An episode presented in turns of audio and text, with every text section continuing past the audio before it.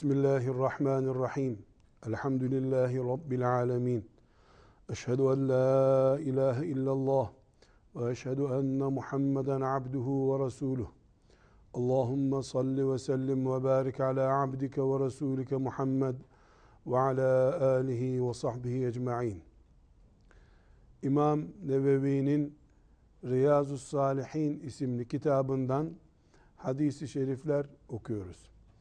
Bugün okuyacağımız hadisi şerifler Müslümana niyetli olmanın, iyi şeylere niyet etmenin neler kazandıracağını, niyetten yoksun bir Müslümanın da belli işleri yaptığı görülse bile Allah katında sevap kazanamayacağını anlatan niyeti önemli bir kural olarak bize öğütleyen hadisi şerifler okuyacağız.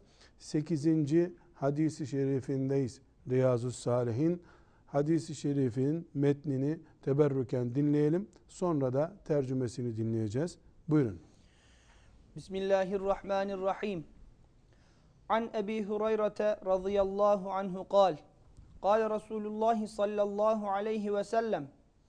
İnna Allah la yanzuru ila ecsamikum ve la ila suverikum velakin yanzuru ila kulubikum. Ravahu Müslim. Hadis-i şerifin tercümesini de okuyalım. Türkçe ne demek istediğini Efendimiz sallallahu aleyhi ve sellem'i dinleyelim. Buyurun. Ebu Hureyre Abdurrahman İbni Sakh radıyallahu anh'den rivayet edildiğine göre Resulullah sallallahu aleyhi sallallahu ve sellem şöyle buyurdu. Allah Teala sizin bedenlerinize ve yüzlerinize değil kalplerinize bakar. Müslim. Sadaka Resulullah sallallahu aleyhi ve sellem. Bu mübarek hadisi şerifi İmam Müslim Sahih isimli kitabında rivayet etmiş. Hadisi şerifimizin kaynağı orası. Hadisi Resulullah sallallahu aleyhi ve sellem Efendimiz'den duyan sahabi de Ebu Hureyre radıyallahu anh. Çok önemli ve güzel bir kuralı bize hatırlatan hadisi şerif dinledik. Ebu Hureyre Hazretlerinin rivayet ettiği bu hadisi şerifte çok net ve berrak bir sözle Resulullah sallallahu aleyhi ve sellem Efendimiz kalpte nelere niyet edildiğini Allah'ın önemli tuttuğunu bize haber veriyor. Müslümanın yaptığı iş veya Müslümanın görüntüsü diğer insanlar için çok güzel olabilir. Müslümanın saçına sakalına, kılığına kıyafetine çok güzel takdirler dizebilirler.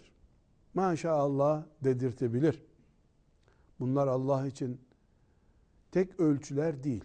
Asıl ölçü Allah için müminin kalbinde ne döndüğüdür. Buna niyet diyoruz o niyetteki ihlası arıyoruz. Mümin görünüşte çok güzel namaz kılmış olabilir. O namazın başındaki ve kılınırkenki devamdaki niyet önemli. İhlas önemli. Mümin çok güzel oruç tutmuş olabilir. Aç kalmış, güzel sahur sofrasına oturmuş, iftar sofrasına oturmuş, iftar vermiş olabilir. Sadece o dış görüntüyü görebilen, kalpleri göremeyen insanlar için o iftar sofrası, o sahur yemekleri güzeldir. Ölçü, onların ölçüsü güzeldir. Veya iyi tutmadı, iyi yapamadıdır. Ama kalplere muttali olan, kalpleri gören Allahu Teala'nın kulunu takdir etmesi o heybetli görüntüler veya cılız görüntüler üzerinden değil. Nereden? Kulun kalbindeki niyetindendir. Bunun için Efendimiz sallallahu aleyhi ve sellem net bir ölçü koyuyor. Allah kalplerinize bakıyor. Kul kalbe bakamaz. Niye yaptığını bilemez. Kul için bakabileceği tek şey dış görüntüdür. Alimin konuşmasına bakabilir. Sarığına bakabilir, kitabına bakabilir. Ama Allah kalbine de bakıyor. Hem dış kıyafetini görüyor Allah, hem kalbine bakıyor. Allah kuluyla ilgili kararını kalbe göre veriyor.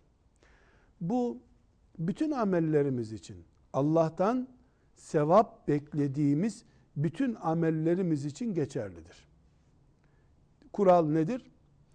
Dış görüntü Allah'ın karar verdiği, kuluyla ilgili kararı verdiği nokta değildir. Nokta Allah'ın kararını verdiği nokta kulun kalbidir. Buradaki bu ve benzeri hadisi şeriflerde geçen kalp kelimesi ilk etapta şüphesiz vücudumuzda kan dolaşımımızı sağlayan organımızın anılmasıdır. Yani kastedilen odur. Ama asıl kastedilen şey müminin niyet dünyası ve iç dinamizmini sağlayan o manevi atmosferi yönlendiren onu harekete sevk eden kalptir. Her halükarda şu gerçeği de unutmamamız gerekiyor. Allah dış görüntüye bakmıyor. Nereye bakıyor? Kalbe bakıyor. Bu şu demek midir? Madem Allah dış görüntüye bakmıyor, setri avret olmadan namaz kılalım. Setri avret olmadan, tesettür olmadan namaza duran bir mümin bunu fakru zaruretten giyecek hiçbir şey bulamadığından yapıyorsa bir sakınca yok. Ama Allah dış görüntüye bakmıyor. Kalbe bakıyor. Çıplak namaz kıl diye düşündüğünde bir mümin Allah'ın baktığı kalpte fesat görmesine zemin hazırlıyor. Bu Allahu Teala için yapılan bir ibadeti önemsememek, hor görmek, basit görmek gibi, laubali görmek gibi bir anlayıştır ki Allah kalpte o zaman göreceği bozukluğu görmüştür. Namaza saygısızlık görmüştür ki ondan sonra böyle düşünen bir insanın namazı setir avretle veya çıplak kılmasında bir fark kalmaz. Yani Allah dışa bakmıyor derken dışa baksa da bakmasa da o dışı için yönlendirdiğini, kalbin yönlendirdiğini de biliyor olması lazım müminin. Şu şekilde bir anlayış da e, sergileyemeyiz. Yani Allahu Teala rakamlara bakmıyor. 3-5 Allah için önemli değil. Önemli olan Allah'ın kalbe bakmasıdır. O zaman müminin de vereceği zekat 100 iken nasıl olsa Allah rakamlara bakmıyor diye bunu 20 vermesi müminin zekat mükellefiyetinden kurtulmasını sağlar mı? Hayır. Mümin Allahu Teala'nın emri olan yüzü yüz vermeyi emretti Allahu Teala. O emri tahrif etmekle, zevkine ve nefsine göre yönlendirmekle bir iç bozukluk gösterisine düşmüştür. Gene Allah onun kalbine bakmış ve kalbinde zekat ibadetine karşı bir laubalilik görmüştür. Dolayısıyla göreceğini gördü Allahu Teala. O artık 100 vermesi gerekirken 160 bile verse, 200 vermiş olsa bile iş işten geçti. Niyet bozuldu. Bunun için mümin dış görüntüsü önemli değil. İç görüntü önemli. Uyarısında dışı da iç yönlendiriyor. Dış içi kurtarmıyor ama iç dışı kurtarabiliyor şeklinde anlaması lazım. Aksi takdirde nasıl olsa Allah dışarıdakileri itibara almıyor diye düşününce mümin e, namazı da zevkine göre kılar. Zekatı da onun nefsinin hoşuna gidecek şekilde verir. Haccı da zevkine göre yapar. Bu kulluk olmaz. Evet dışarıdaki görüntüler tek başına işe yaramıyor. Müminin kılık kıyafetiyle Allah'ın iyi bir kulu olması mümkün değil. Ama kılık kıyafeti, namazdaki dış görüntüdeki samimiyeti, ibadete ve şair-i İslamiye'ye tazimi, saygısı içerideki imandan kaynaklandığında o mümin kazanır. Bunu tekrar şu şekilde özetleyebiliriz. Hadis-i şerifimiz ne buyuruyor? Allah Teala sizin bedenlerinize ve yüzlerinize değil kalplerinize bakar. Yani dışarıdaki görüntünüz sizi kurtarmıyor. Ne kurtarıyor? İçerideki samimi niyet, ihlaslı tavırlar, riyadan uzak, sadece Allah'ı, rızasını ve cenneti kasteden, düşünen anlayış insanı kurtarıyor. Ama bu bizi şöyle fasit bir noktaya götürmemesi gerekiyor. Dışarısı önemli değil, içerisi kalp dünyası önemli. Kalbin iyi şeyler düşündüğü sürece dışarıda serbestsin. Dış alemde serbestsin asla böyle bir şey olamaz. Senin dış alemdeki serbestsin anlayışın içteki bozukluktan kaynaklandığı için Allahu Teala'nın nazargahı olan kalp zaten ifsad olmuştur. Zaten bozulmuştur. Bundan sonra e, artık o kalple sen e, dışı iyi olan işler yapsan bile Allah'ın rızasını kazanman mümkün değil. Bundan sonraki hadisi şeriflerde sorunuz mu var? Evet hocam. Benim Buyurun. sorum olacaktı. Buyur. Konu daha iyi anlaşılsın diye hocam benim sorum olacak. Hadis-i şerifte Allahu Teala sizin bedenlerinize ve yüzlerinize değil sadece kalplerinize bakar buyuruyor. Evet. Peki yani sakal bırakmak önemli değildir diye bir şey anlayabilir miyiz? Bu örnek tabi güncel bir örnek. Sakal bırakmak önemlidir, önemsizdir diyemeyiz. Öyle bir şey konuşamayız biz zaten. Neden? Çünkü sakal Resulullah sallallahu aleyhi ve sellemin sünnetidir.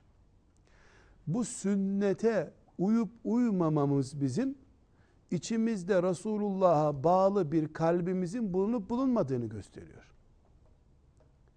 Sakalı, sakal bırakmayı önemsiz görmesi bir müminin içerideki bozukluktan kaynaklanır. Dolayısıyla bir mümin sakal bıraktı bırakmadı şeklinde değerlendirme yapmaz. Alternatifi yoktur müminin. Resulullah sallallahu aleyhi ve selleme itaat edecektir. Hadis-i şerifler açıktır seçiktir. Ancak sakal bırakmak İslam'ın farz olan emirlerinden değildir. Sünnet emirlerindendir. Sünnette de temel karakter nedir? Sünnet olan bir ibadet Allahu Teala'nın bilerek, kasıtla kullarına sünnet düzeyinde emretmiş olduğu ibadetler. Mümin yaptığı zaman sevap kazanır.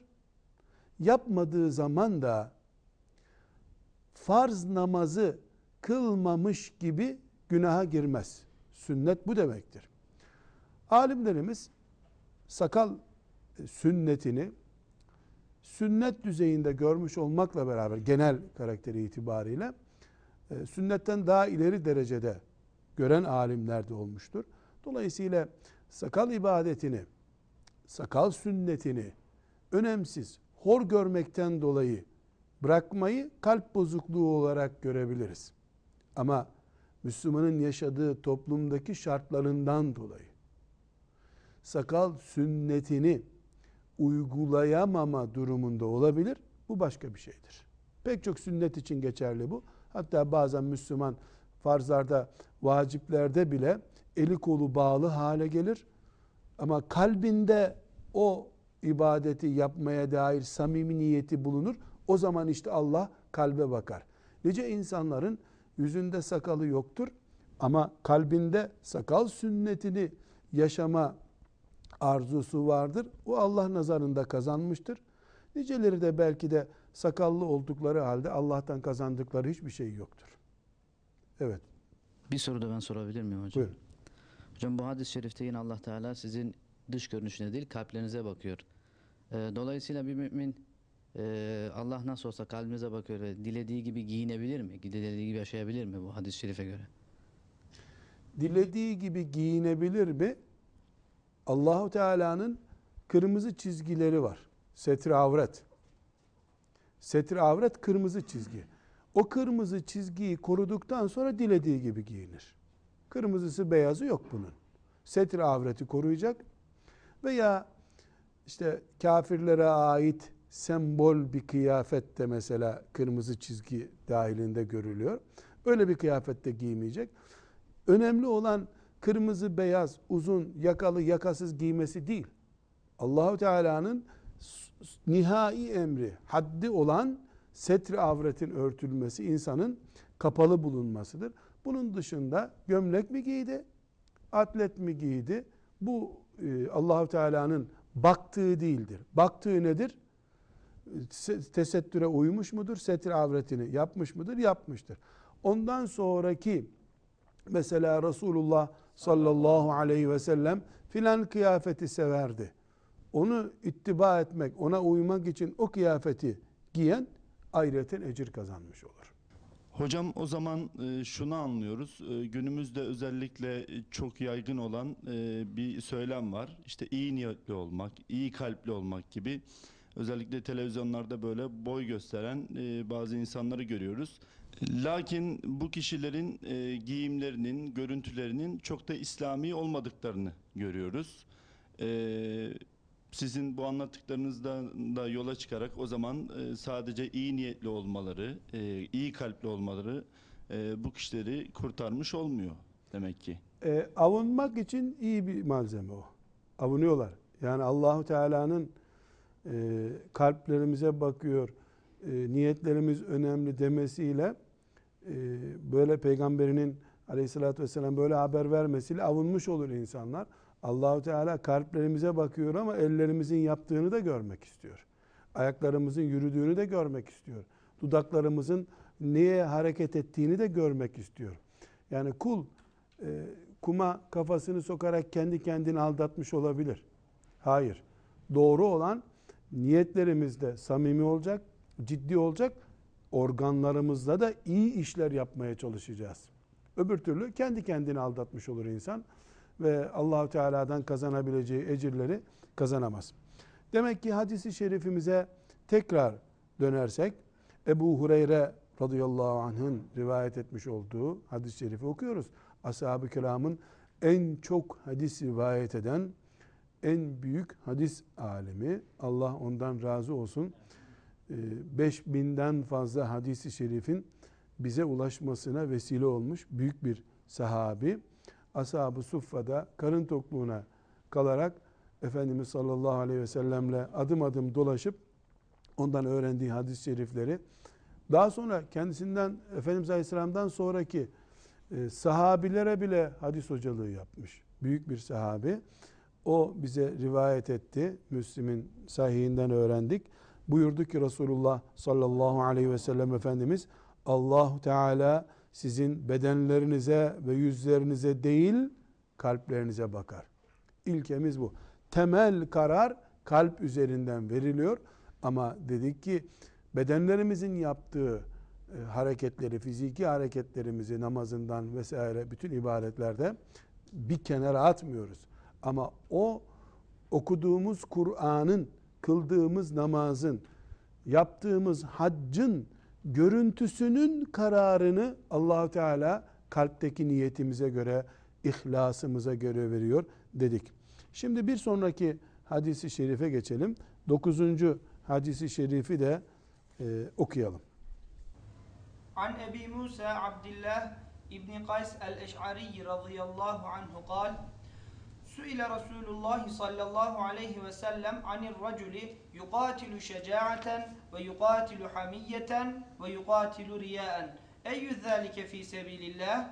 Fekale Resulullah sallallahu aleyhi ve sellem Men qatele litekûne kelimetullahi hiyel ulya fehuve fî sebilillah. Muttefakun aleyh.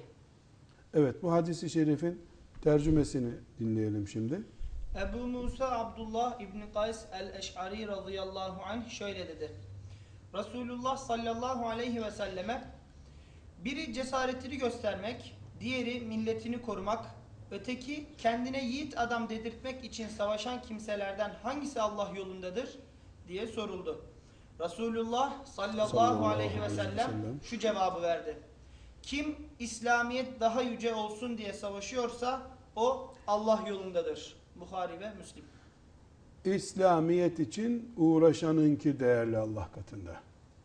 Başka maksatlar, başka niyetler, yorumlar olabilir. Ama kiminki İslamiyet içinse, derdi İslamiyet için olandır buyurdu Efendimiz sallallahu aleyhi ve sellem.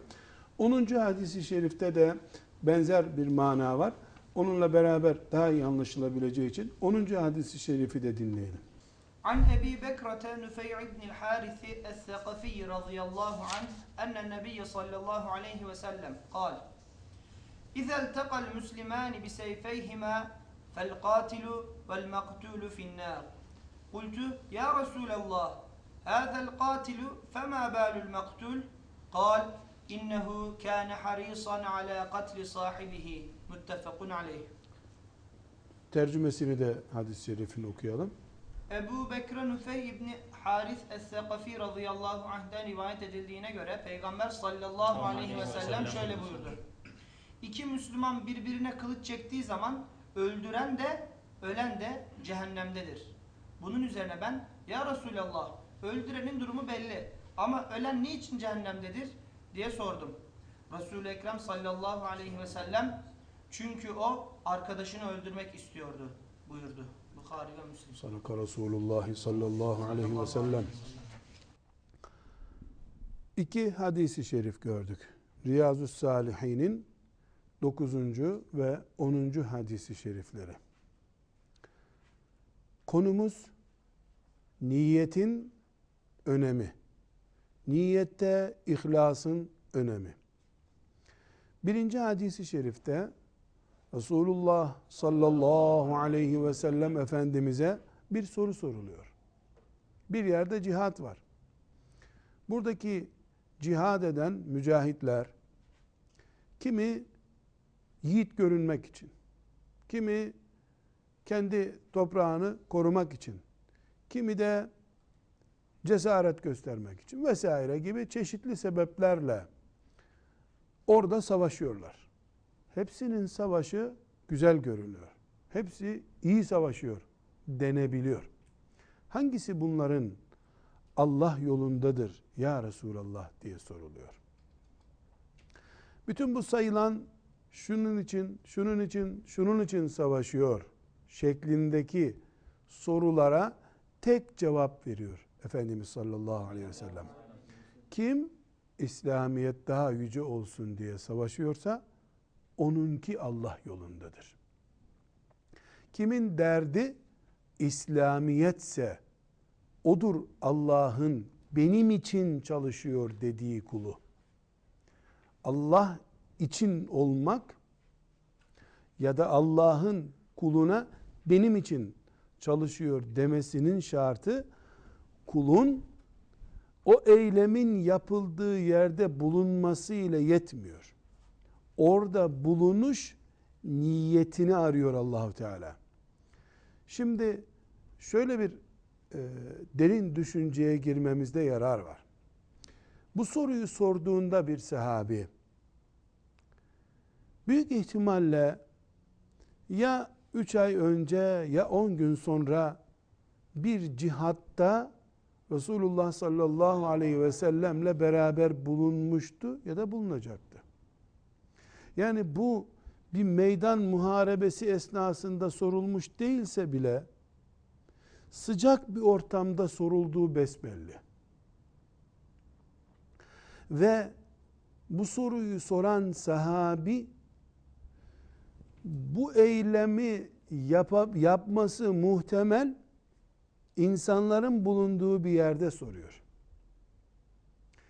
Bir savaş ortamında ve Peygamber aleyhisselam efendimizin sağ olduğu bir ortamda soruluyor. Bunun çok doğal bir ipucu var. Nedir o? Resulullah sallallahu aleyhi ve sellemin büyük ihtimalle bulunduğu bir savaştır bu savaş. komutanın peygamber olduğu bir savaşa ait muhtemel bir soru soruyor. Çok rahatlıkla dışarıdan seyredildiğinde ordunun başında Resulullah sallallahu aleyhi ve sellem var. Ordunun gerisindeki mücahitler, onun komutasındaki mücahitler en azından o günkü öğle namazını onunla beraber kılmış insanlar. Peygamber görmüş. Onunla beraber bulunmuş insanlar. Onların bulunduğu böyle bir orduda insanlar cihad ediyorlar, savaşıyorlar. Baştaki komutan Peygamber aleyhisselam Efendimiz olduğuna göre savaş Allah yolundaki bir savaş. Bu bir cihat hareketi. Ama Allahu Teala'nın o cihat hareketine, o savaşa katılanlara ait değerlendirmesi, kimi mücahit, kimi şehit gördüğüne ait değerlendirme neye göre yapılıyormuş? Hangisi evinden çıkarken Allah'ın dinine hizmet etmek, peygamberinin davetine icabet etmek, Allah için, peygamberi için cihad etmekse niyeti onunki mücahit, onunki Allah için yapılmış bir amel olarak kabul ediliyor.